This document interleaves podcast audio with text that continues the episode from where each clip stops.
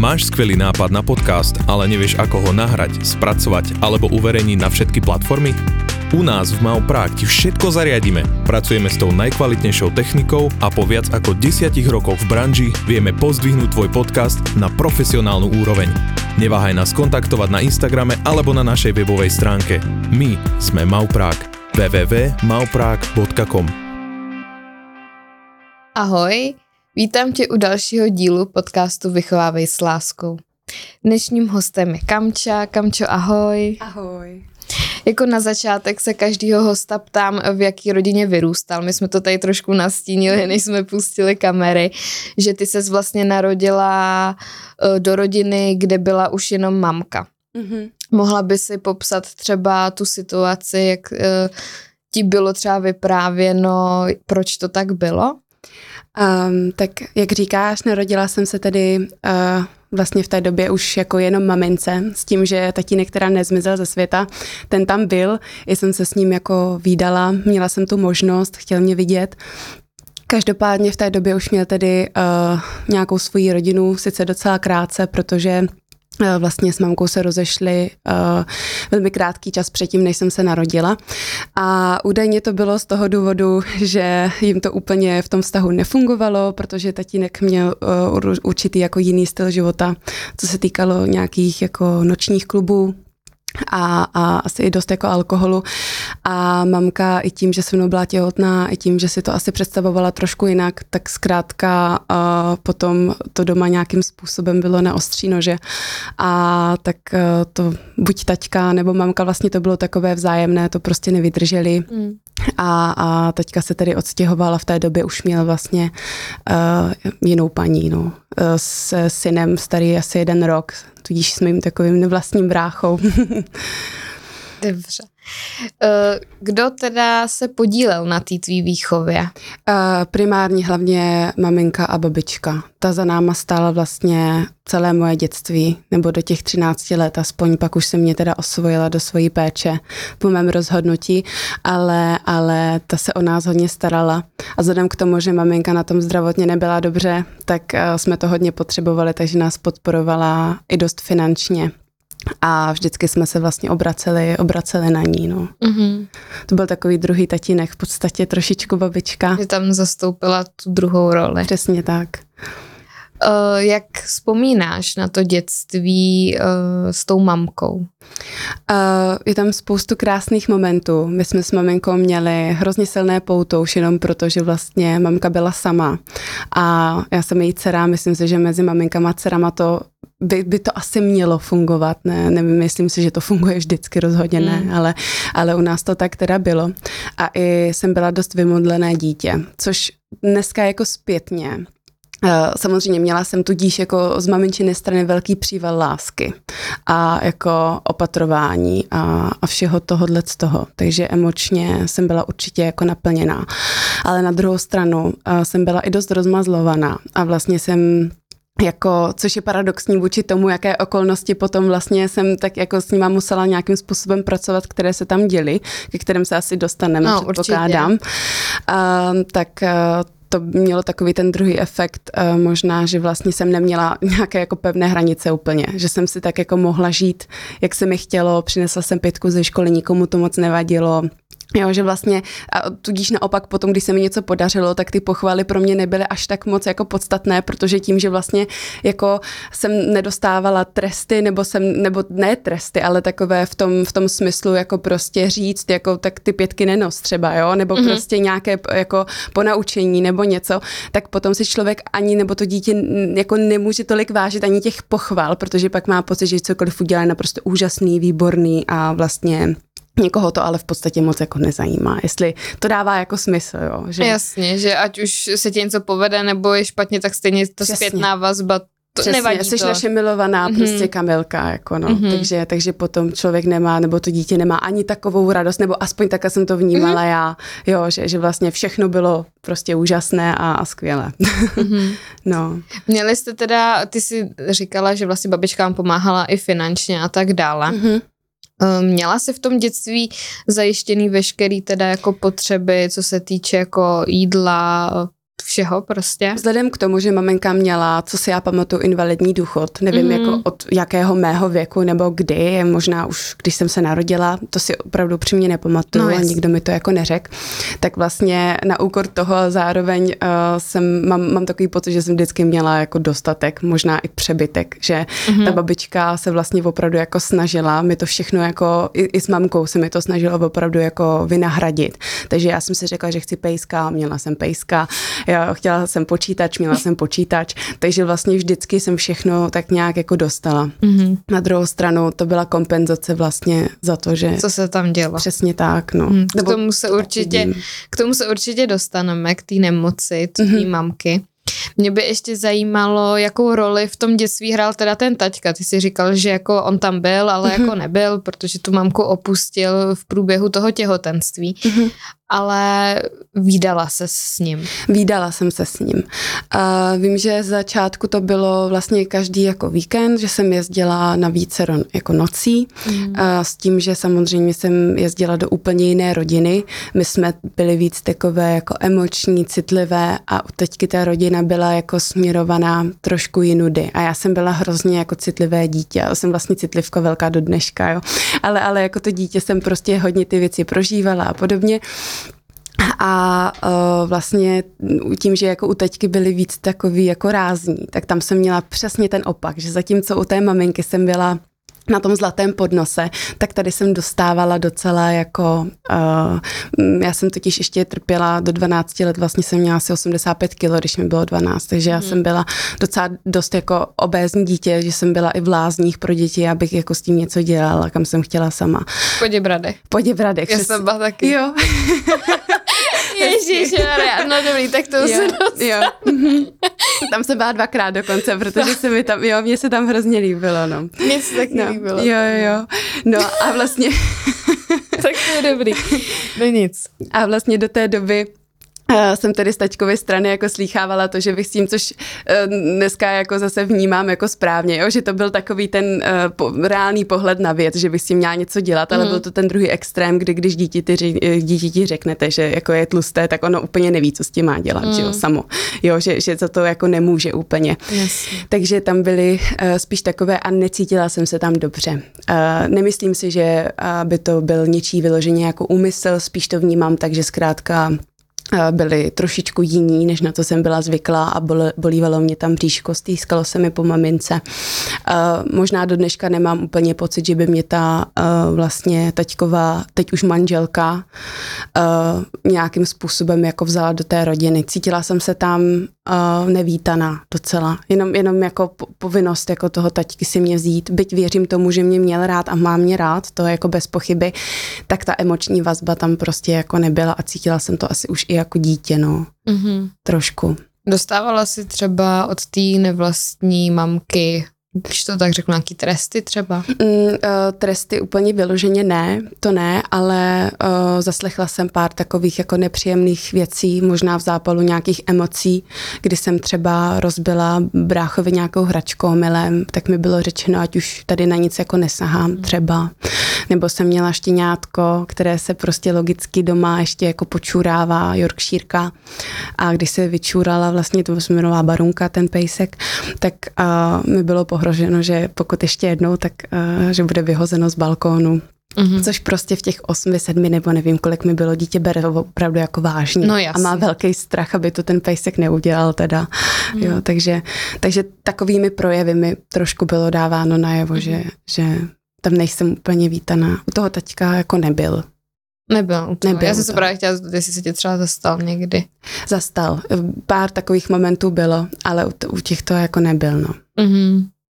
Když se teda dostaneme zpátky k té mamce, popisuje, že se tam cítila teda mnohem líp mm-hmm. a tak dále.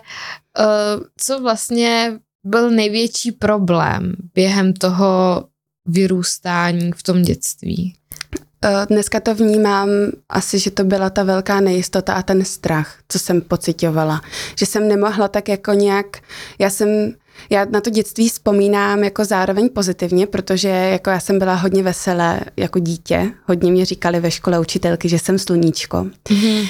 Ale to bohužel nemusí úplně všechno jako znamenat. A já vím, že jsem jako vnitřně tam cítila velké napětí z toho, protože jsem navnímávala postupně vlastně tu nejistotu s tím maminčiným zdravotním stavem, který prostě nějakým způsobem gradoval a bylo to vlastně horší a horší.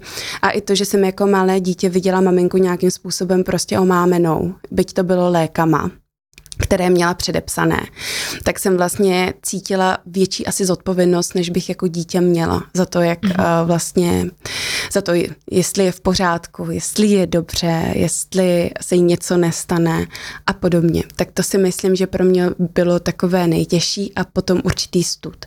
Protože ještě jak jsem byla silnější, tak samozřejmě se mi děti dost jako smály, mm. což teď zpětně vlastně si uvědomuji, že jsem byla docela lehce, jo, že, že jsem se jako tomu smála s nimi, jo, že jsem nebyla jako šikanovaná v tom pravém slova smyslu. Já jsem to opravdu tehdy jako házela za hlavu a možná to bylo proto, že jsem doma řešila daleko horší problém. Ale pak jsem se svým způsobem, a bude to znít možná hrozně a nerada bych, aby se to pochopilo špatně, ale byla jsem dítě, Viděla jsem, že moje maminka vlastně jako nemůže být úplně stoprocentní zdravotně. Cítila jsem za nás maličko stud, ale ne jako za maminku v tom pravém slova smyslu, jako spíš v tom, že jsem prostě chtěla, abychom jako byli jako normální, aby, aby mamka byla zdravá, aby byla šťastná a abychom uh, tohle jako nemuseli řešit a, a prostě, aby jako jí bylo dobře. Ale stydila jsem se svým způsobem jako za to vlastně, že kvůli tomu třeba já nevím, mm, úplně se nedbalo na to, co třeba nosím do školy, jo, jestli mám tepláky nebo jsem slušně oblečená, jo, nedbalo se na to, jestli jsem nějaká upravená, jak jsem říkala, když jsem si chtěla obarvit vlasy, mohla jsem si prostě obarvit vlasy klidně jako na, na jednu stranu na červenou a druhou na zelenou a vlastně jako uh, to, to potom vedlo k tomu, že vlastně zase jsem neměla ty pevné nějaké mantinely a tak nějak prostě si tam ty emoce, ať už nějaký ten stud, já to neumím úplně popsat, jo, mm. prostě ten pocit, že člověk vybočuje vybočuje z toho normálu. Hmm. A to ať už tou váhou nějakou mojí, tak tou situací, která, která tam byla. No. Od kolika let uh, si musela řešit tyhle věci, protože ta nemoc té mamky tam byla v podstatě od počátku. Byla. Byla a co si tak jako zvědomuju, první takové jako události, které mě jako uh, k tomu začaly vést, tak to by mohla být, myslím, do do konce prvního stupně na základní škole. To jsem ještě tak jako to tolik úplně nevnímala. A pak jsem uh, i tím vlastně, jak ten zdravotní stav nějakým způsobem gradoval, tak pak jsem samozřejmě jako, už tam nastaly nějaké situace, které ve mně ten strach vlastně jako začaly pobouzet, uh, kdy prostě jednou pro maminku přijela sanitka, uh, kdy uh, usnula třeba u toho, u toho mrazáku a hasiči vlastně nám museli vykopnout dveře. Jo, to byly momenty, kdy jsem si teda žila veselé jako to dítě a vždycky najednou telefon a prostě hmm. panika. Jo, teď moje babička samozřejmě, nebo ne samozřejmě, ale jak jsem říkala, že jsme takové emoční, tak neuměla úplně v těch chvílích ty emoce taky jako zpracovávat, takže vlastně tu paniku na mě dost jako předávala. předávala. Byť to myslela dobře a vlastně hmm. měla strach o, o tu maminku, o své dítě, tak já v tu dobu vlastně nevěděla teď, jako co, co s tím mám vlastně dělat, tak jdu zkoupat, ještě si tam hraju s dětma, najednou musím jít domů, protože tam je sanitka. Pak jsem třeba byla na čarodejnicích, to mi bylo nějakých deset let a šla jsem si tam hrát s kamarády, maminka zůstala jako s a už nevím s kým, zůstala u nějakých stánků a mamka nepila, ona hlavně nemohla kvůli těm lékům. No a najednou mi volá, jako na telefonu mám maminka a ozve se tam úplně cizí ženská, říká, dobrý den, jste dcera tady jako Kamily nebo něco takového. A já říkám, ano, ano, jsem, dovolili jste se správně a paní říká, tak se prosím vraťte těm stánkům, maminka tady omdlela. Tak jsem tam běžela zpátky a vlastně mamka tam opravdu opravdu byla úplně jako mimo. Přijela sanitka, teď samozřejmě tam všichni, teď jako jsme se tam znali s těmi lidmi, teď všichni mm. stáli okolo, koukali na nás a já jediný, co jsem se říkala, je to, že jsem, vlastně jsem potom to i vysvětlovala, že mamka nebyla opilá, protože ono samozřejmě... To tak vypadá. Přesně. Mm. A byli jsme v té sanice a paní sestřička začala, nebo záchranářka začala na maminku vlastně docela křičet, jako a ti řekne, co pila.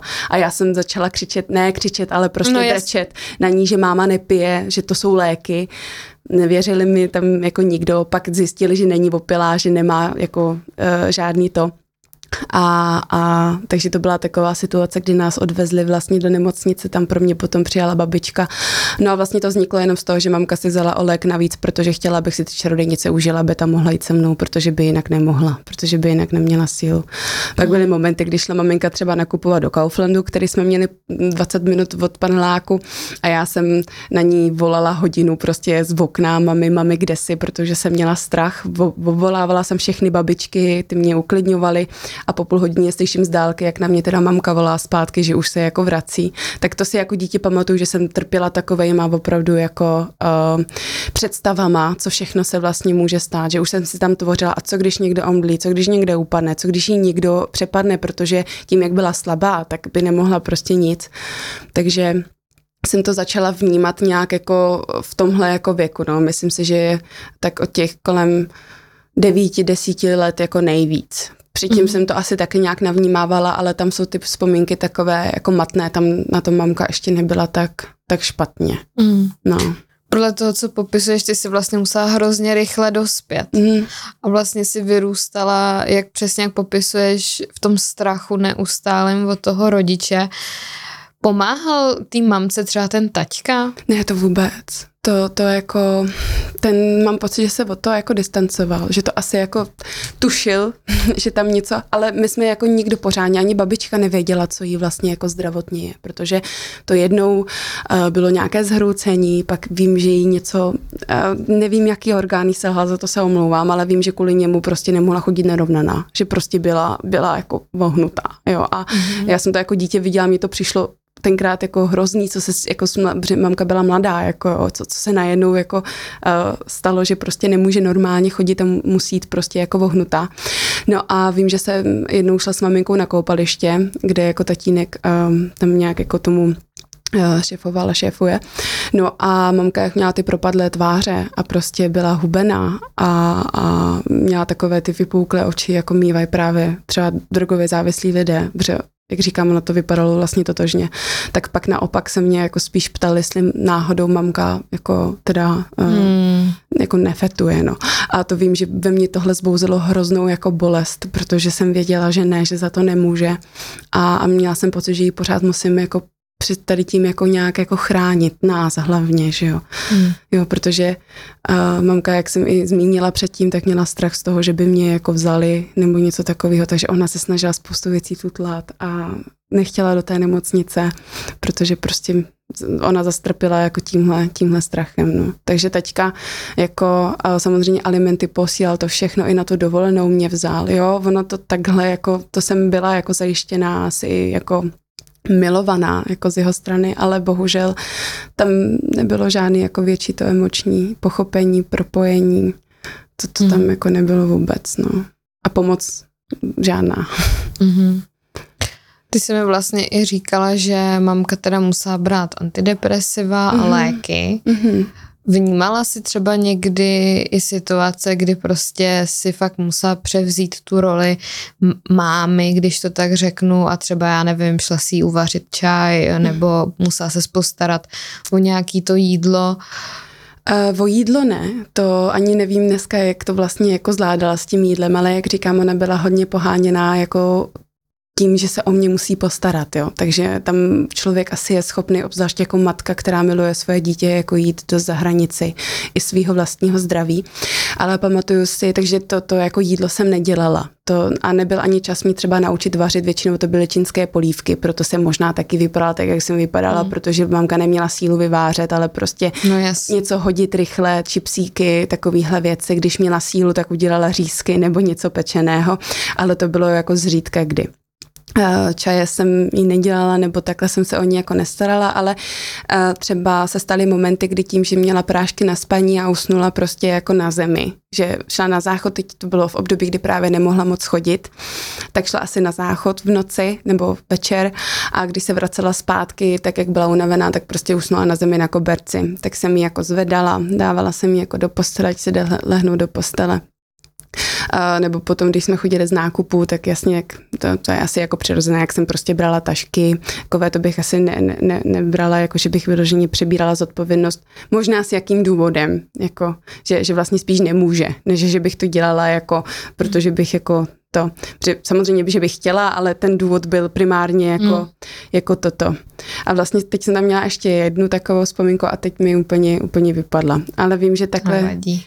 občas byla prostě a spíš jsem jako cítila tu nejistotu, že, že teď musím být ve střehu já, kdyby mm-hmm. náhodou jako, jako něco.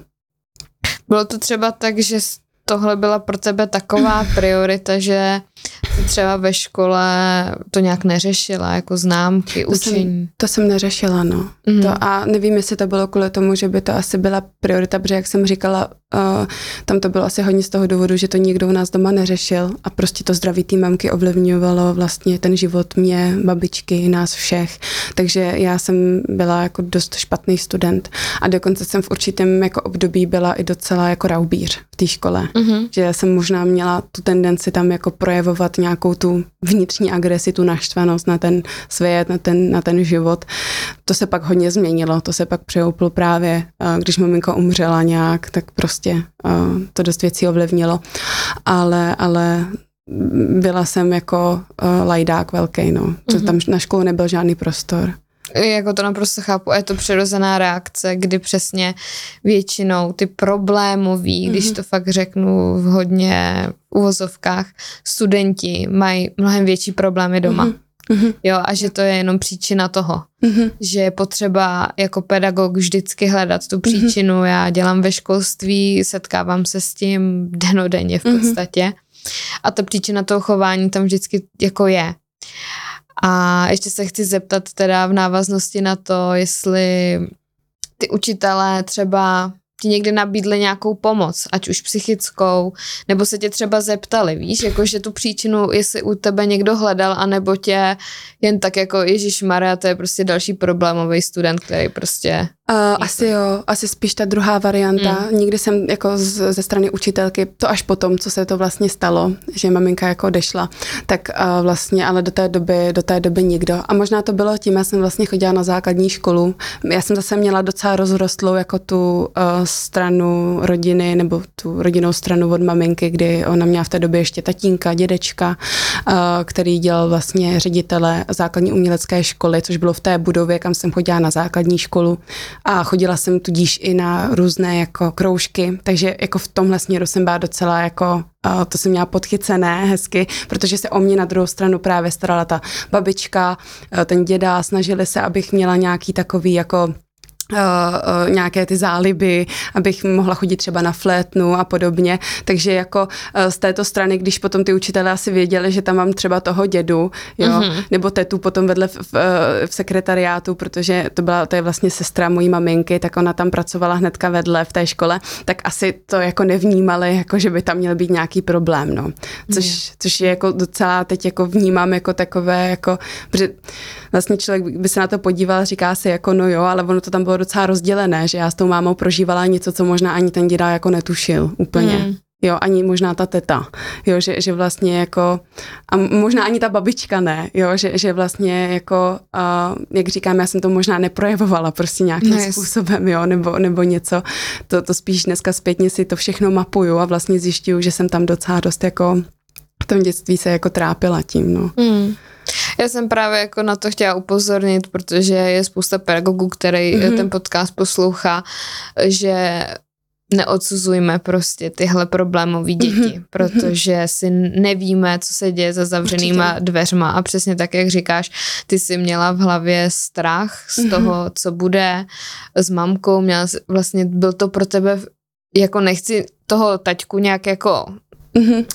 dehonestovat nebo tak, Rozumím. ale prostě ten primární rodič byl ta mamka, že jo, Určitě, která, určitě. která jako tam měla zásadní ten vliv a ty si žila v podstatě jako úplně jiným, Hmm. jo. V škole je jasný, že člověk školu vítězství, pokud uh, si zažívá to, co si zažívá. A Jo. tak- A, a musíme to takhle brát, jakože ta škola, ano, je důležitá, ale to, že člověk nemá chuť se učit, nemá tu motivaci, uh, je problémový, dělá problémy, tak zatím je spoustu jako dalších mm-hmm. jako věcí. Hlavně ty ostatní hodnoty právě musí být asi v tom, v té rodině. V pořádku. Přesně, přesně aby... aby vůbec někdo měl, měl jako potřebu se vzdělávat, když uh, řeší úplně jiné věci, které jsou mnohem důležitější v tu chvíli. Mm-hmm. A na druhou stranu i ta škola byla v tu chvíli vlastně jako jediný, jediný takový prostor, kde jsem se mohla s těmi spolužáky jako vybouřit no nějakým no jasně, způsobem, no že jo, vypnout na chvíli to prostě a, a všechno to tak nějak, tu, tu zlost asi v sobě jako vrátit někam. Jako mm. Já jsem teda nedělala zase žádný, jako že bych zapalovala třeba třídní knihu, to ne, jo, ale, ale byli tam prostě, byla jsem takový ten jako vyrušovatel věčný a, a prostě. No, tak. No. Mohli bychom teda už nastínit tu situaci, která vlastně vznikla potom. Ty už si tady řekla, že vlastně se stalo, že maminka odešla. Mm-hmm. Jestli by si mohla popsat, eh, jak to vlastně bylo. Určitě. Jenom já, já jsem zvykla o tom jako mluvit, nebo ne zvykla, že bych to každému jako vyprávěla, jo, ale mm. ne, ne, není to pro mě to, ale říkám si, jestli to možná, zkusím to říct tak, aby to nebylo třeba moc trošku, jo, protože ono mm. někomu to může tak jako, uh, na někoho tak to může působit. Mm. Uh, což jako vnímám jako z hlediska toho, kdy jsem to třeba někomu vyprávěla, tak z nějaké takové reakce a říkám si, že některé citlivé povahy, tak to potom bude na zvážení třeba. Mm. Uh, každopádně to teda probíhalo, takže já jsem si den předtím zlomila ruku pravou s tím, že to byla zase taková situace, že babička bydlela asi 20 minut od Mladé Boleslavy a vlastně tam z té rodiny nebyl nikdo, my jsme s mámou neměli auto a nebyl tam vlastně nikdo, kdo by nás mohl do té nemocnice jako odvést a to zrovna se mamce právě jako špatně chodila, byla na tom docela dost špatně. A to byl takový jako první ten, že vlastně babička, že jsme museli čekat teda asi půl hodiny, než babička přijede, babička byla naštvaná, bylo to takové celé, já se cítila provinile, že mám zlomenou ruku, že kvůli tomu takhle musím otravovat teda celou tu rodinu, že jo, teď mm. maminka nemohla, ta byla z toho nešťastná. Takže jsme přijeli do té nemocnice, tam už maminka tak sotva i jako seděla, byla taková už jako vyčerpaná. Tam mi zafáčovali ruku, jeli jsme domů, tam nás babička vysadila, šli jsme ještě nakoupit do večerky. A já si pamatuju, že už když jsme šli do té večerky, tak mamka vlastně nemohla jako pořád přání jít bez opory, že se musela, tam byl panelák a byly tam takové sloupy a já si pamatuju, že mamka se o každý ten sloup vždycky ušla těch pár kroků a musela se na chvíli prostě opřít a odpočinout si. A jak jsem byla plná těch emocí z toho, že teda nikdo nepřijel, nikoho asi teda nezajímáme, bylo mm. to prostě takové, tak jsem byla naštvaná a možná jsem tu naštvanost možná dávala trošku najevo jako jí, v tom, že vlastně říkám, mami, může žít, jo, a věděla jsem přitom, jako, že za to nemůže, ale to dítě prostě, jo, No, Neumí s těma emocema pracovat. Tak, nebylo to na ní, bylo to prostě celkově, bylo mi jí líto, jo, bolelo mě jí takhle vidět, měla jsem strach vlastně, jo, jako jestli už je to tak vážné nebo není.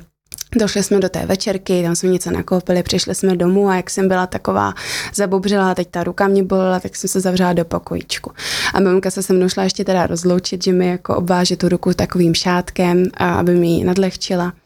No a potom asi šla spát.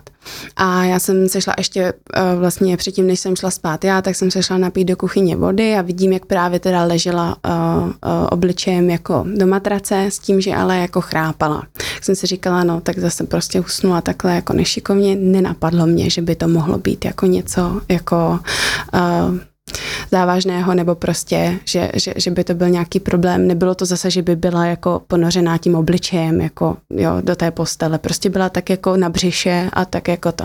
A viděla jsem, že chrápe, tak říkám, tak v pořádku. A šla jsem si vlastně zpátky jako lehnout. No a najednou jsem se ve dvě hodiny ráno někdy zbudila s tím, že mě ta ruka bolela, takže si půjdu pro nějaký prášek a šla jsem zpátky do té kuchyně a ta mamka tam byla v té stejné poloze. A já jsem se napila, teď jsem se tak jako na ní dívala a říkám, no ona se nehejbe. A už jsem to v sobě tak jako cítila prostě, že tam jako něco není tak, jak má prostě být, že to předtím bylo prostě jinak. Tak jsem k ní přišla a nejdřív jsem jí teda začala oslovovat jako mami vstávej a docházelo mi, že jako tím, že ty prášky na spaní byly docela silné, tak vím, že i, i kdyby jako v tu chvíli ještě byla naživu, tak bych ji jako tímhle neprobudila, tak jsem do ní tak jako začala žduchat. No a najednou to tělo už se prostě chovalo jinak. Říkám, to není možné. To, a už jsem jako s tím byla nějakým způsobem jako stotožněná, tak jsem do ní drkla vlastně do ramene, takže vlastně jsem ji jako otevřela a ona jak byla jako tím oblečem, ty ruce měla od sebe, tak jak jsem ji otočila, tak vlastně jsem to viděla, že jo, ten uh, vlastně byla mrtvá asi už dvě hodiny. To člověk prostě jako pozná, jo, že, že, že uh, že byla mrtvá. Takže uh, jsem najednou měla před sebou tu maminku v této poloze. No a moje reakce teda začala jsem, nejdřív jsem teda uh, jí jako začala štípat, pořád tam je ještě takovej ten... Měla tu naději. Přesně. Pak sebe jsem prostě začala, jestli se mi to jenom jako nezdá. První, co jsem teda udělala, bylo to, že jsem uh, zavolala v tu chvíli sanitku, uh, kde jsem jako řekla, co se stalo a řekla jsem, uh, že mi tady zemřela maminka. Už jsem to prostě věděla. Hmm. No a samozřejmě na té druhé straně tím, že volá dítě, tak neví, jako jestli prostě jenom neomdlela, že jo, nebo něco. Hmm. A já říkám, prostě je celá fialová, je stuhlá, jo, hmm. prostě. A teď já jsem měla zlomenou tu ruku a paní uh, vlastně uh, mi přes telefon řekla, ať ji zkusím stáhnout dolů. No a já jí říkám, jako, že ale to jako nejde prostě, že to už nejde, no ale teda udělala jsem to v tom zápalu a samozřejmě, že to nešlo. Jediné co, tak jsem ji hmm. zatáhla za ruku a prostě to, já to nechci právě takhle, jako mm. vím, že to může být opravdu dost jako silné. A uh, pak jsem hnedka volala v zápětí nějak babičce a říkala jsem jí, ať hlavně nebrečí, že máma je mrtvá. To byla první věc, co ze mě prostě vypadla. Ať nebrečí, že máma je mrtvá. Může, já nechci, aby to znělo jako, že v tu chvíli jsem byla ledově klidná, vůbec ne, ale prostě asi už jsem v sobě měla tak jako vypěstovanou tu zodpovědnost za to a odpovědnost a nedokázala jsem si představit tu situaci, jak to vlastně tu babičku jako v tu chvíli může bolet. Jo, že vlastně já možná, a dneska si to vysvětluju tak, že tím, jak jsem viděla, jak ten zdravotní stav jako u té maminky graduje, tak já s tím asi byla zžitá. To bylo jako, že jsem měla strach z ničeho, co jsem cítila, že prostě asi jako přijde.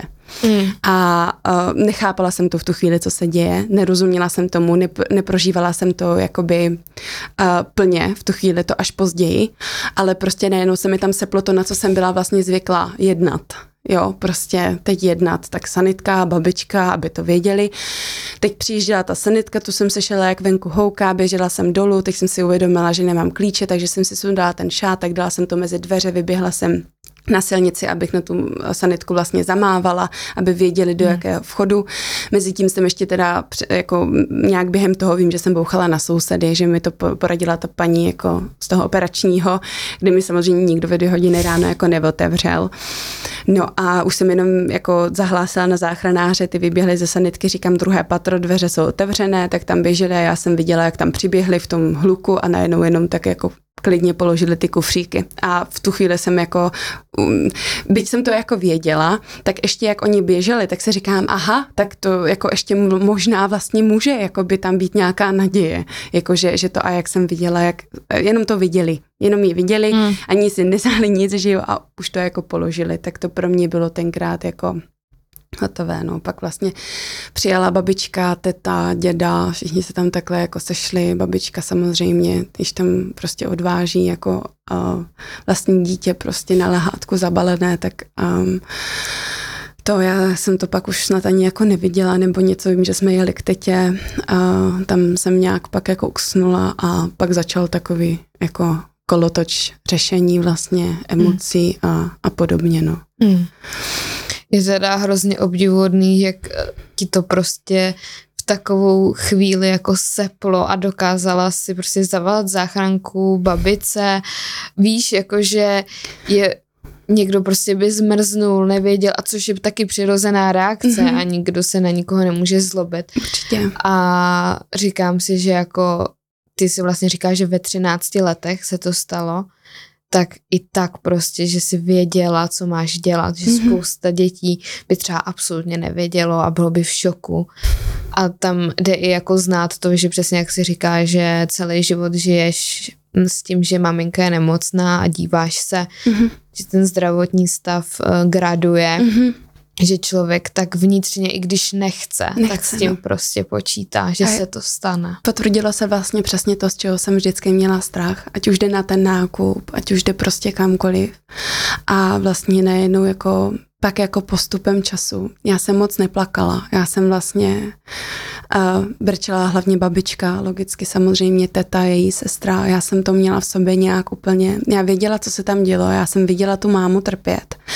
A fakt jsem jako v tu chvíli cítila, že uh, jako je dobře, Že, mm-hmm. a já nechci, aby to znělo jakkoliv, že bych byla snad ráda, vůbec ne, abych tenkrát jako vrátila úplně všechno pro to, aby tady se mnou mohla být. Ale, ale když jsem se na to podívala tenkrát takhle, tak se i mě samotný ulevilo. To bylo kvůli tomu, abych i já s tím mohla v pořádku jako dál nějakým způsobem žít, protože, jak jsem zmínila, my jsme měli opravdu silné pouto a najednou to pouto se z ničeho nic úplně jako zpřetrhl a ten člověk tady prostě najednou nebyl. Na druhou stranu jsem se na to prostě asi připravovala podvědomně. Asi hmm. jsem to prostě jako tušila a, a jak říkám, ta láska se potom přesně jako převede v to, že vlastně si člověk jako řekne, už je fakt jako dobře, už netrpí, už nemá ten strach, že se jí něco stane, že, že vlastně by mě sebrali, kdyby se jí něco stalo, že jo, protože to byl její největší jako strach. To byl i důvod, ona měla nastoupit vlastně dva dny předtím do nemocnice a ona tam nenastoupila právě kvůli tomu strachu. A možná, kdyby tam nastoupila, tak se to nikdy nestane, že jo, protože by byla v nemocnici. Ale pardon, protože by byla v nemocnici. Ale možná to tak prostě ten osud Jo, pak jak jsme s babičkou to všechno studovali, tak dneska by maminka možná nebyla schopná se o sebe postarat vůbec. Jo, a pak je otázka, jako... Eh, jak moc by tě to zase ovlivnilo. Přesně, Já. což nechci myslet na sebe, jo. To, to, no jasně, smysl. jako určitě, ale... Jí taky určitě, ona by to nedokázala jako sama v sobě vlastně jako tohle jako zkousnout, hmm. nebo prostě taky by se jí s tím určitě, tak jak jsem ji já znala a tak, jako hmm. vím, jaká byla, tak by to pro ní bylo hrozný utrpení. Je to hrozný, co si člověk musí jako zažít uh, v letech, kdy by měl řešit úplně něco jiného, ale jsou to situace, které se prostě dějou. dějou. Dějou. Bohužel je to tak a moc mě to teda mrzí.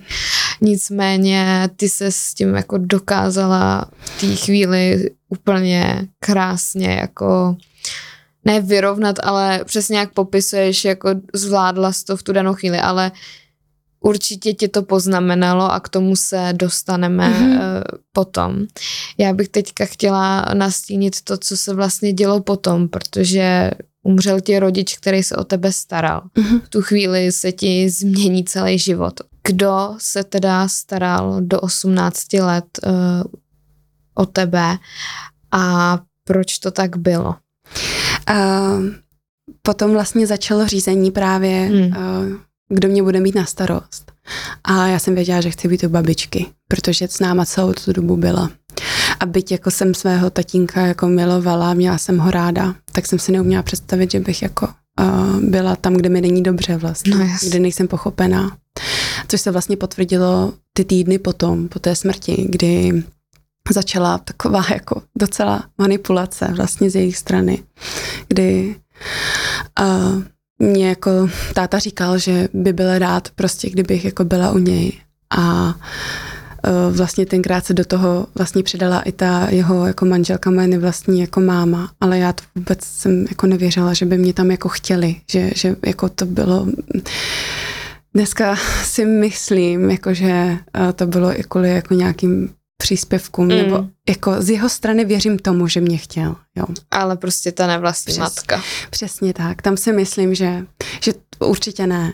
A um, vlastně já jsem pak i se jako rozhodovala a jednou jsem právě takhle měla nějakou debatu s tátou ohledně toho, pořád se to ještě řešilo a já jsem mu jako řekla, že chci být u té babičky a teďka z toho byl jako hodně špatný.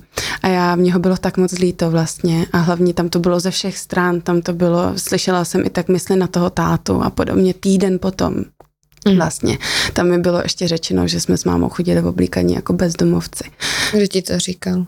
Eh, ta nevlastní maminka mi to jako řekla, no. Což mě rozbrečelo, tam mi zase bylo řečeno, ať si zvyknu na to, že mi lidi nebudou říkat hezké věci. A bylo to a. týden potom, co vlastně jako to mám. musela vyrovnávat vlastně se smrtí. A už jsem zase přemýšlela nad tím, že vlastně, když půjdu k té babičce, tak tomu tátovi jako hrozně ublížím. A nechtěla jsem. Chtěla jsem, aby měl jako dobrý pocit, že měla jsem mm, strach, že si bude myslet, že ho nemám ráda, přitom to tak vůbec nebylo.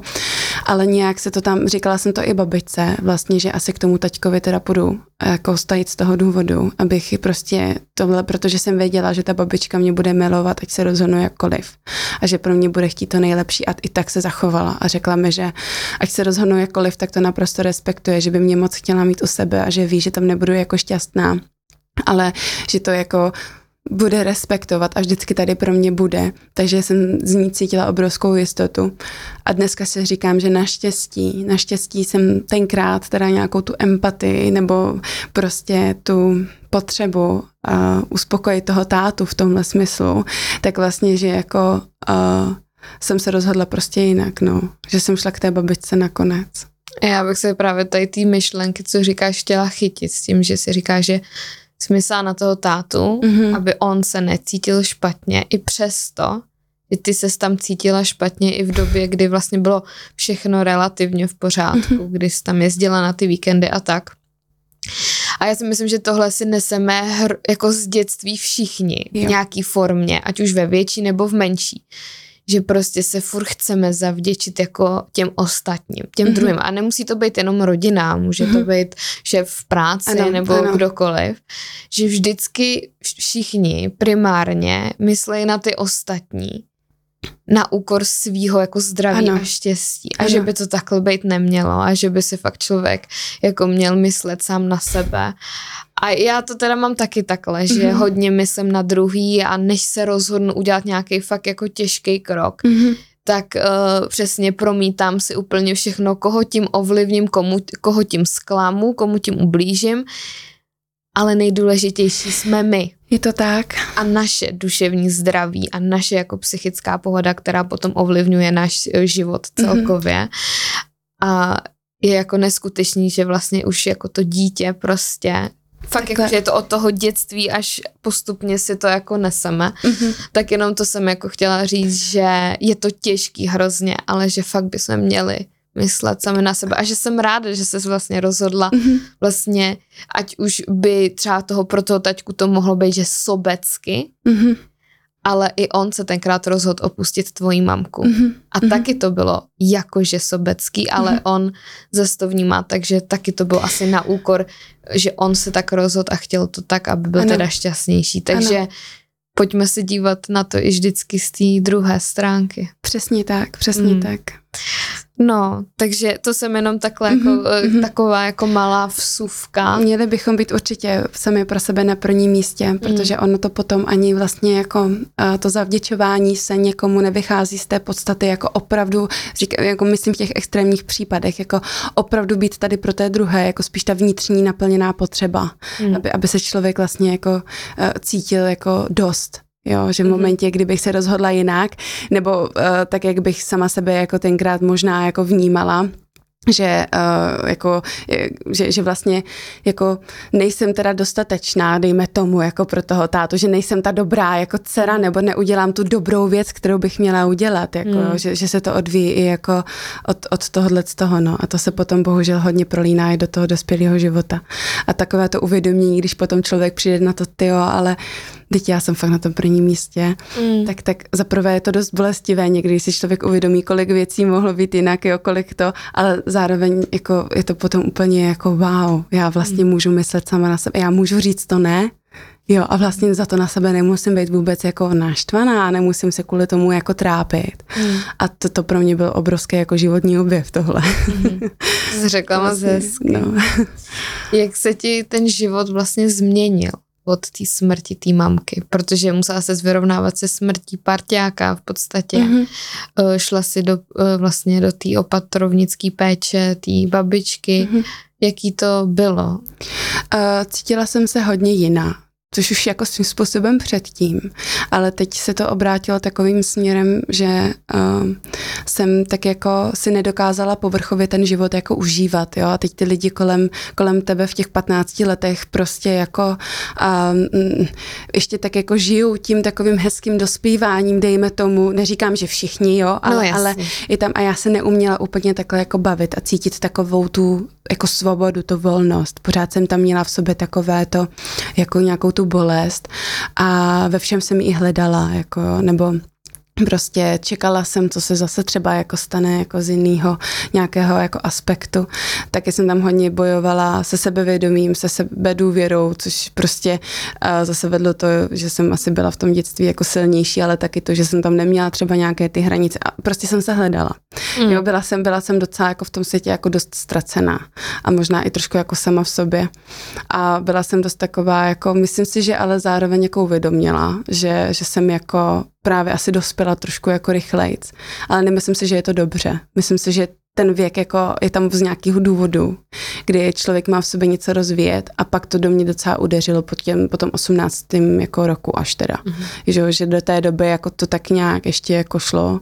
Jsem v 15 letech se odstěhovala do Prahy na Inter vlastně já jsem byla se svojí nejlepší kamarádkou a to byly i docela fajn roky, byť jsem pořád v sobě vnímala, že tam prostě je něco, něco jako špatně, že, že nežiju tak jako volně, hezky, tak jak bych si přála něco, jak kdyby mě pořád jako tahalo prostě někam jako dolů. A, a to se se mnou, to, to, to mě drželo jako docela dlouho. No teďka vlastně uh, tam se trošku potvrdilo to, co jsem si myslela, že možná určitá míra nějaké ješitnosti, ale prostě jako dal mi najevo, že jsem se rozhodla takhle, takže teď to bude takhle třeba, hmm. jo, že, že jsem si to tam jako tohle trošku jako vyto. A mám možná pocit, že to možná trošku tak, že, že jsem v něm vytvořila pocit možná nějaké křivdy a, a vlastně to možná trvá do dneška trošku, že to tam je. Uh, no, takže, takže to tak nějak jako vztah s taťkou, pořád jsme se jako výdali, ale už ne každý, každý víkend, už jenom tak jako pracovně. Já jsem od uh, vlastně 15. roku jsem u něj v létě začala pracovat. Uh, na koupališti a naše komunikace vlastně byla v podstatě už jenom o tom, že vždycky na jaře, když už se otevíralo, tak jsme si jako hmm. zavolali, domluvili jsme se, kdy se otevírá, kdy tam budu chodit, pak jsme přes léto řešili směny, takové věci a, a pak uh, jsme se zase na podzim tak nějak jako rozloučili. Na Vánoce vždycky druhý den to do dneška jako tak nějak jako platí, jo, ale, ale už to bylo takové opravdu velmi jako skrouhlé ten kontakt hmm. a už to bylo dost neosobní. Hmm. Já ještě než se budem bavit o nějakých těch pozitivnějších mm-hmm. věcech, tak ještě bych se chtěla trošku vrátit uh, k tomu duševnímu zdraví, mm-hmm. protože po tak tragické události ta musí něco přijít a mm-hmm. buď to přijde hned, anebo to dozní mm-hmm. postupem let. Mohla by si třeba popsat, uh, jak to ovlivnilo tuhle stránku? Určitě, tak eh, určitě jsem u sebe zaznamenala a občas stále zaznamenávám úzkosti. A myslím si, že to je přesně ta věc, která se jako, že, že nezbavím se sama v sobě toho, že ta úzkost nepřijde. Můžu se ale zbavit a pracovat s tím, že vlastně, když už tady je, tak eh, ji umím nějakým způsobem jako zpracovat a, a prodýchat, nebo si tam dát ten nadhled v té hlavě, protože ta automatizace, která je prostě v nás sazená, ta, ta prostě na tu první dobrou, jako to trvá hrozně moc let, přesně jak jsme si tady předtím říkali, a hmm. hodně terapeutické péče.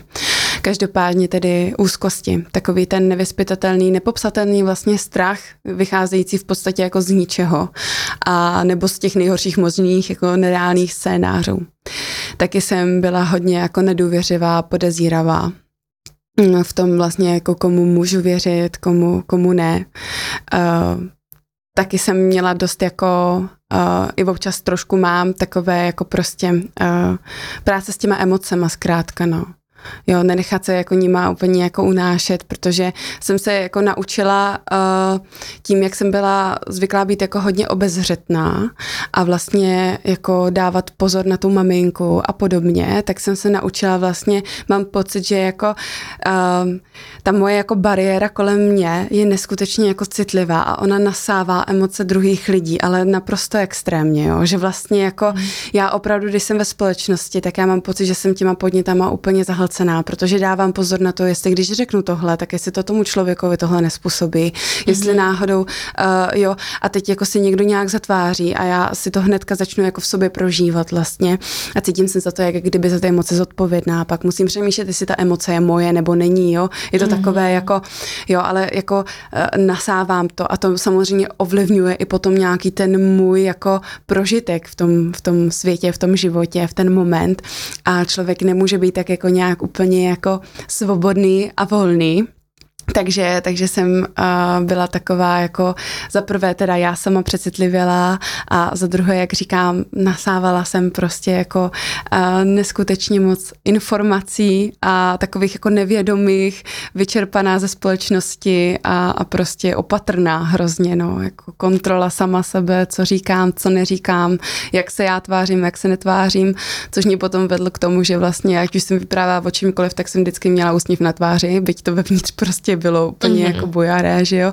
Takže jsem, no, takže nevím, jestli to dává takhle úplně jako smysl, jo, jak to říkám. Uh, jo, jsou to takové jako uh, možná pro někoho těžce pochopitelné jako procesy, nebo možná se tak trošku týkají jako každého, ale tohle bylo opravdu jako uh, v jistých směrech jako extrémní, no. A potom samozřejmě tendence z takové té ztracenosti, možná k trošku jako sebedestruktivním jako sklonům. Mm. Pokusy o sebevraždu tam nebyly, to ne. Myšlenky ano, v jednom období, to, to jako když bylo hodně zlé, tak uh, jsem, jsem možná chlácholila tím, že jako uh, přece jenom to pořád můžu vyřešit takhle, když mi bylo třeba těch 17, jo. A pak vlastně, když eh, padlo těch 18 let, tak jsem začala kouřit. Kouřila jsem asi tři roky. Na drogy jsem nikdy nesáhla, nikdo bych to neudělala, protože tam mám zase na, na druhou stranu, já jsem jako byla slušně vychovávaná, že, že vlastně tam nějaké ty morální hodnoty nebo prostě ta, ta morálka určitě jako byla. Takže to jsem jako nechtěla, ale kouřit jsem začala, kouřila jsem asi tři roky, s tím jsem přestala a, a ten alkohol, no, tam jako ne, že bych jako uh, chodila každý víkend, já pořád měla tendenci k tomu sportu a vlastně jako chtěla jsem žít takový ten zdravý uh, životní styl, ale ve mně bylo jakési prostě Jo, uh, takové, jako já to nazývám jako temno, no, prostě, mm. jo, které mě táhlo zároveň k tomuhle. Takže vlastně, než jsem našla ten průřez v tom a než jsem se toho zbavila a vytvořila si sama v sobě to hezký prostředí, kde se cítím doma a dobře sama se sebou, tak to prostě chvilku trvalo. Mm. No. My jsme se i bavili o tom, že vzhledem k tomu, že si viděla po celé dětství, jak do mamky lékaři rvali léky, mm-hmm. že k tomu máš uh, jistý odpor, což je jako úplně pochopitelný, protože teda máš ten odpor k těm lékům. Mm-hmm.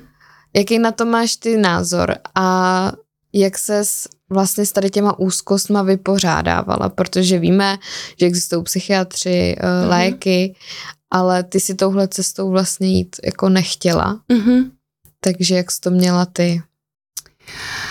Um, tak já jsem teda měla uh, zkušenost s antidepresívama docela krátkou, ale myslím si, že zase dost dlouho na to, abych pochopila, že to teda v tom životě jako nechci. A bylo to, jak jsem říkala, nějaké tři, čtyři měsíce, kdy jsem brala sertralin, ale jako neplnou dávku, prostě nějakou jako tu, tu nejmenší možnou. A uh, vzhledem k tomu, že to u mě jako opravdu ty emoce dost jako utlumilo, ale jak jsem říkala, měla jsem dost jako silné barevné noční můry a necítila jsem se být prostě jako sama sebou. To já jsem zase vždycky měla takovou tu touhu a potřebu vlastně ty věci neřešit jako ty, ty následky, ale řešit ten, ten, ten důvod, ten spouštěč toho, co, co to je. Sice to trvalo uh, o dost let déle, než asi kdybych jako od té doby prostě jako brala antidepresiva, ale, ale dneska se to podařilo a jsem za to hrozně vděčná, že jsem se tenkrát jako rozhodla být jako ze dne na den tu léčbu prostě ukončit, což je to nejhorší, nikomu to nedoporučuju, jo, protože mm-hmm. ten mamlas, co to potom prostě jako způsobí v hlavě, je velmi těžce jako um, um, jako um, že jako řídíte, tak prostě se nedá moc jako potom uřídit tím správným směrem. Každopádně můj názor je na to takový, že uh, si myslím, že určitě to má svůj smysl, má to svůj důvod, ale tím, jakým způsobem se s tím nakládá dneska, obzvlášť jako uh, u lidí jako v dospívání, je hrozně jako riskantní a rizikový. A myslím si, že je to celkově o tom asi zdravotnictví, byť já ho nechci žádným způsobem hanit a myslím si, že se o tom mluví čím dál víc a že je tady spoustu jako více a více odborníků a doktorů a terapeutů, kteří právě jako se snaží tím opačným směrem a to je z toho nitra vlastně a, a řešit tam nejdřív ten, ten zárodek a, mm-hmm. a vlastně to může to být skvělý pomocník pro, pro lidi, kteří opravdu mají jako deprese, kteří opravdu trpí poruchou osobnosti, ať už bipolární poruchou nebo podobně a opravdu jim to hodně jako zatěžuje ten život, tak ano, já si myslím, že pokud je to kontrolované v určité míře, tak e, je to jako vyloženě nutné vlastně proto, aby ten člověk mohl fungovat mm. a vlastně to dá léčit, že jo, jako jo, že to bez toho nejde. Ale větší důraz nebo hlavně jako čím začít, je prostě to, kde se to bere. No a vzhledem k tomu, že já to tak dneska už jako zhruba vím, kde, kde se to bere, kde ta úzkost, ten strach vlastně jako uh, zaznamenal, tak jsem si pak postupně začala ty věci zvědomovat prostě, z čeho ten strach teď mám, proč tu úzkost teď cítím, proč v této situaci vlastně se začnu třeba jako klepat, protože cítím, že to naráží vlastně, protože já jsem se vždycky, jako když jsem se cítila v takové situaci, jak já jsem se prostě roztřásla a teď jsem si říkala, jako proč se to vlastně děje, proč to tělo takhle reaguje. A bylo to přesně z toho, že vlastně jako um, když má člověk z, něk- z něčeho strach nebo ta úzkost, tak vlastně uh, tím, že je to jako neurčité, tak uh, se na to dá hrozně hezky říct, ale teď ty nevíš, jestli se to stane, že jo, ta věc, které se bojíš. No jo, jenomže já to měla potvrzené, že to, z čeho jsem měla několik let vlastně strach, se opravdu stalo. Tak jsem si to začala jako postupně zvědomovat vlastně v tom, že dobře, může se to stát a nemusí. Tak se pojďme připravit na to, kdy se to stane. Co se stane? Jako skončí svět, skončí život, neskončí. Prostě to bude zase bolet třeba, ale už víš, že prostě není bolest, kterou by asi člověk jako uh, nebyl schopný jako přežít, jo, nebo mm. jako nevím, jak zní to, jak to zní jako reálně nebo nereálně, ale, ale prostě si to zvědomit a připravit se i na tu situaci prostě předem a najít tam uchytný bod, kterého se vlastně chytnu, kdyby se hypoteticky mohla stát, protože mě už nepomůže to na to nemyslet, protože vím, že prostě ta eh, šance, že se to stane, tam prostě jako je a ten mm. mozek už to jinak nevytěsní, jako neumí to prostě změnit tohle nastavení, ale můžu se na to předem připravit a tím, jak cítím, že vlastně jo, tak když se tohle stane, tak stejně vím, že to zvládnu. A už to jako pomaličku nějakým způsobem jako uh, z části jako odpoluje ta úzkost, mm. jo. Pak si zvědomit, jestli ten strach je opravdu reálný nebo nereálný a taky to, jestli náhodou ta moje hlava si tam jako nevytvářela nějaké jako zbytečně tragické jako scénáře. A kolikrát mi hodně pomáhalo si říct, že té svojí hlavě prostě nevěřím. mm-hmm. že jako zasmát se tomu, ale prostě vím totiž, jak ona jako fungovala, vím, jak eh, si to tam jako barví, nebo teď budu, budu mluvit jako v přítomném čase, ale myslím to třeba těch 17-18 let, když jsem ty úzkosti měla, tak jsem si prostě řekla, jo, ale teď jako tu svoji hlavu znáš, jo, ona ti tam prostě nasází úplně to nejhorší, všechno možné, co se může dít, jo, teď, nebo že mi někdo tady něco teď říká, já se rozklepu, tak si to beru příliš osobně, protože jsem přesvědčená o tom, že na mě útočí, nebo protože prostě jako uh, nějakým způsobem chce jako třeba zranit, tak si to prostě v tu chvíli jako zvědomit a, a vlastně pracovat s tou emocí, proč ten pocit mám, proč se mě to tak dotýká, proč mi na tom tak záleží, uh, proč mám ten strach, co když fakt jako dělá jenom ten můj vlastní scénář v té v hlavě. Mm. Nevím, dává to smysl? Já, dává, já jsem možná trošku... jako mluvíš o tom krásně hezky, tak lehce terapeuticky. Jo, no. A myslím si, že to je práce teda na dlouhou tráť, že to je mm, fakt jako určitě. několika, že takhle vám to nenaskočí ze dne mm. na den, když jste zrovna v té situaci, mm-hmm. prožíváte ji a je to to, ale je to dlouhá cesta. Určitě, určitě. Ale jako je pravda a souhlasím naprosto s tím, že nejdřív bychom měli hledat ty příčiny. Ano než uh, hned jít slepě k psychiatrovi pro ano. léky. Ano. Že těch cest, jak uh, se s tím traumatem vyrovnat, je víc a neexistuje jenom jedna. A taky potom není odborník jako odborník. Jo? Mm. Ono, ono potom jako i spoustu, já jsem taky měla zkušenost vlastně s terapií, kde jsem byla na dvou sezení, na kterých jsem otevřela všechny ty bolístky, ty rány. Bylo to vlastně před rokem, jo? až teprve po takové době jsem byla jako, jsem si sama o to vlastně řekla, že, že bych jako chtěla. A to nebylo ani tak, že bych jako byla nějak zoufalá. Chtěla jsem preventivně. Cítila jsem, že bych ráda vlastně proč si nenechat jako pomoc, když ta pomoc tak existuje a je nabízena uh, nebo mít prostě někoho, nějaký jako takový pevný bod, ale nebylo by to o tom, že bych tu chvíli měla pocit, že to vyloženě jako nezvládám, jo, ale prostě jsem chtěla mít nějakou jako větší asi jistotu v tom.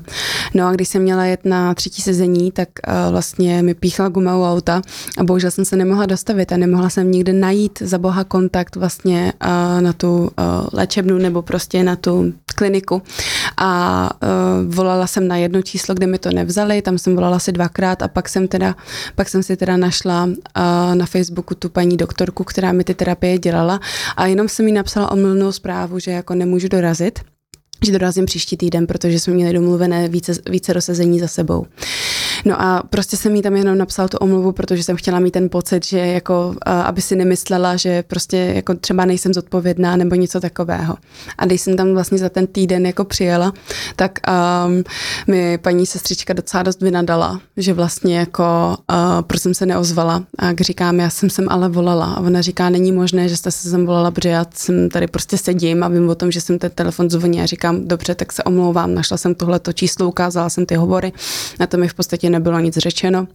Uh, a potom jsem šla za tou paní doktorkou, která mi řekla, že už se mnou nepočítají.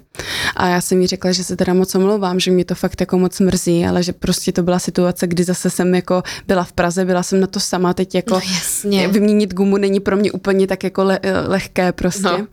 A že jsem jí teda napsala jako na tom messengeru, že byť vím, že to asi není úplně adekvátní, tak ale jsem nevěděla, jak jí kontaktovat. Na to mi ona řekla, že to vůbec není vhodné vlastně. A, a že jako teda s tím, jako já s tím jako souhlasím. Na druhou stranu, jako uh, jsem neměla v tu chvíli úplně jako jinou možnost a právě jsem nechtěla, aby k tomu došlo. No a vlastně mi bylo řečeno, že tedy se mnou už nepočítají a, a že vlastně ta terapie dál nepokračuje. A já teď jako, toto pro ní byl velký takový jako to je šílen. Trošku bod zlomu, že v, nej, v, v první chvíli mě to docela položilo, protože hmm. najednou ty rány, které jsem otevřela, jsem neměla s kým teda jako zpátky zalepit, jo? Že, že vlastně co s tím teď mám jako dělat, s těma emocemi. No.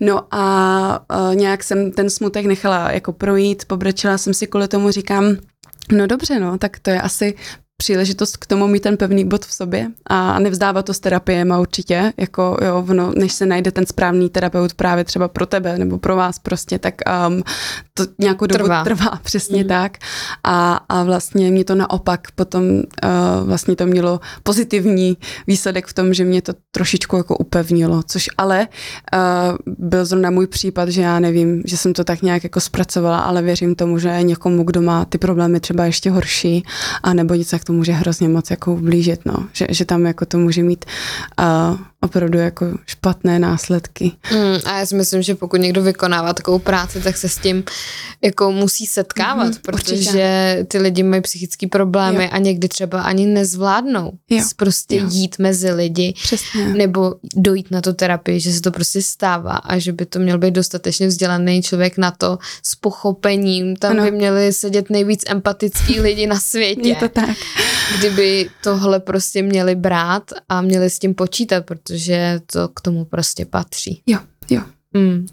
Tak to, je, to mě mrzí, že pak má člověk takovouhle hmm. zkušenost mm. a může ho to pak odradit, přesně, hledat přesně. tu pomoc další, protože si řekne, no tak ani tady, ani terapeuti prostě nejsou empatický, mm-hmm. ani tady mi nepomůžou. Mm-hmm.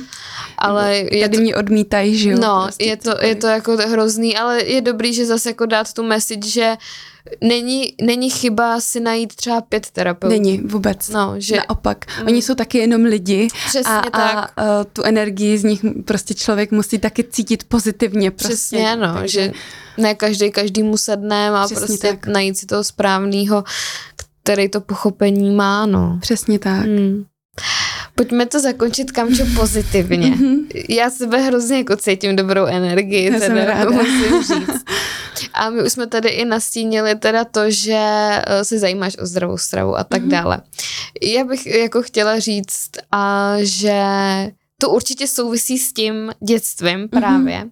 A určitě bych to tady chtěla otevřít. Uh, říct, čemu vlastně se věnuješ teďka v dospělosti. Mm-hmm. Co děláš, co tě baví, jak třeba pečuješ o svý duševní zdraví teďka a vlastně mm-hmm. dát i message těm lidem, že člověk není předurčený k tomu, žít celý život v depresích, že někoho ztratil, Není. Eh, že neměl lehkej ten začátek, ale že prostě se dá žít i prostě hezky.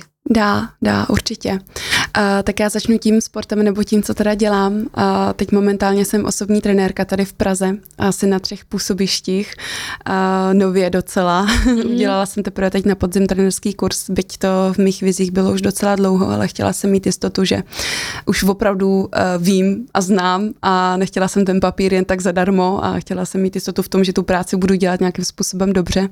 Do toho teda jsem uh, studentka uh, vysoké školy palestry, uh, prostě sportovní škola vysoká, uh, teď třetí ročník, takže mě čekají za chvíli uh, státnice, chtěla bych pokračovat na psychologii. Mm. Takže mě celkově baví to spojení prostě těla a duše a je to prostě, odvíjí se to, ať už z mých vlastních těch zkušeností a tím, že vlastně i to tělo se dá docela hezky jako uh, změnit a, a vlastně jako člověk by se ve svém těle měl cítit dobře, tak um, vlastně mi to dává velký smysl uh, celkově a to si myslím, že je nejdůležitější, když mm-hmm. člověk dělá něco, co mu dává smysl. Uh, takže teď tedy působím jako trenérka, zároveň studentka, mám tam teda spoustu, spoustu vizí. Uh, sama jsem docela vášnivá sportovkyně, aktivní člověk, uh, s tím se váže i ta péče o tu, o tu duši. A já jsem dost často se trápila tím, že vlastně nejsem jako ostatní, že vlastně jsem byla v mnoha věcech, mám pocit, že pozadu. A, a trošku mě to jako trápilo, ať už to byla ta škola třeba, jo. Já jsem prostě vždycky měla v té hlavě jako jiné důležité věci, na které jako se zaměřovala nějakým způsobem moje pozornost. Ale uh, pak mi vlastně došlo, že každý člověk má úplně jinou startovní pozici v tom životě a že vlastně mi to dalo zase něco jako úplně jiného. No a život se dá opravdu prožít hezky a opravdu hodně záleží a teď nechci říct, že záleží na tom, jako co si vybereme, protože to si úplně neumíme do jisté jako chvíle vybrat, jo, to prostě tak je. A ale potom, když už vlastně máme tu plnou moc v těch našich rukou a vlastně ty možnosti, jako uh, to léčit a s tím pracovat, tak uh, se o to prostě nepřestat snažit. Ono to není za dne na den, ono to není uh, prostě, že teď začnu chodit na terapii a za chvíli budu v pohodě. Není to o tom, že wow, teď jsem dobila, prostě došla k nějakému jako uvědomění a od teď jako už budu žít úplně jiný život. Je to o tom prostě se jenom pořád asi snažit. Nebo nevzdat to prostě, no. A já věřím tomu, že každý na to má svůj čas, k každému to přijde prostě jindy. A já sama o sebe pečuju tak, že vlastně mám nějaké svoje asi vnitřní praktiky, které se snažím do té praxe jako aplikovat, vzdělávat se v tom. Myslím si, že to vzdělání dělá hrozně moc, mm. když člověk zjistí, co mu je. Když zjistí, že tímhle problémem vlastně, nebo že tento problém má spoustu jiných lidí a že vlastně někomu se to podařilo porazit, tak to může být taky opravdu jako dost jako motivující a vlastně jako dostatečný důkaz toho, že to prostě jako jde, že to existuje ta možnost. Mm-hmm. A, takže, takže tím vzděláváním se hodně uklidňuju, tím, že mě to prostě i baví celkově ta, ta psychologie, psychoterapie a podobně. A vlastně tím svým způsobem i tedy léčím sama sebe už nějakou dobu.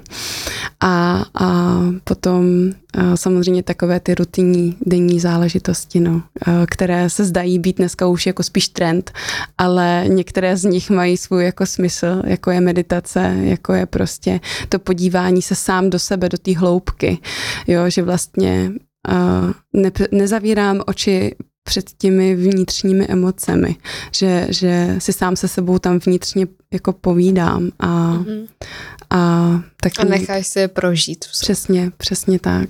Mm. Spíš než aby bychom je jako nějakým způsobem zaháněli čímkoliv. I tím sportem se dá zahánět leda, co se taky to není dobré. Hmm, spoustu lidí má to, že ano. chodí do fitka, protože mají způsobě nespracované emoce a chtějí ano. to tím... Ano. Někdo to dělá, že to zajídá, mm-hmm, někdo mm-hmm. naopak chodí do fitka a že jsou to, je to jako tak, taky špatný to nastavení. Jsem, ano, tak, taky jsem přerušované, teda přerušované uh, záchvatovité uh, přejídání. Přej, to hmm. jsem měla asi čtyři roky, no. Mm, jo, je to, jako já sama taky záchvatovým přejídáním jsem jako trpěla, mm-hmm. protože když člověk fakt neví, přesně ještě neumí s těma emocema pracovat, mm-hmm. tak uh, je hrozně těžký yeah si to jako najít. No. Je. A pak se do toho ještě berou, to zaprvé to vzniká právě jako z té, z té psychiky, z těch mm. emocí, jenomže potom je to i takový ten kolotoč, že opravdu člověk má, málo jí a, a potom, potom mm. prostě i to tělo už na to má chuť. No. Mm. Kamče, já ti moc děkuju, že jsi taky. s náma sdílela tvůj příběh a že jsem přijela. Já taky moc krát děkuju. Dnešní díl je tedy u konce, budu se s váma těšit na další epizodu a nezapomínejte své děti vychovávat s láskou. Ahoj. Budu ráda, když podpoříte tento podcast sledováním sociálních sítí, které jsou v popisku.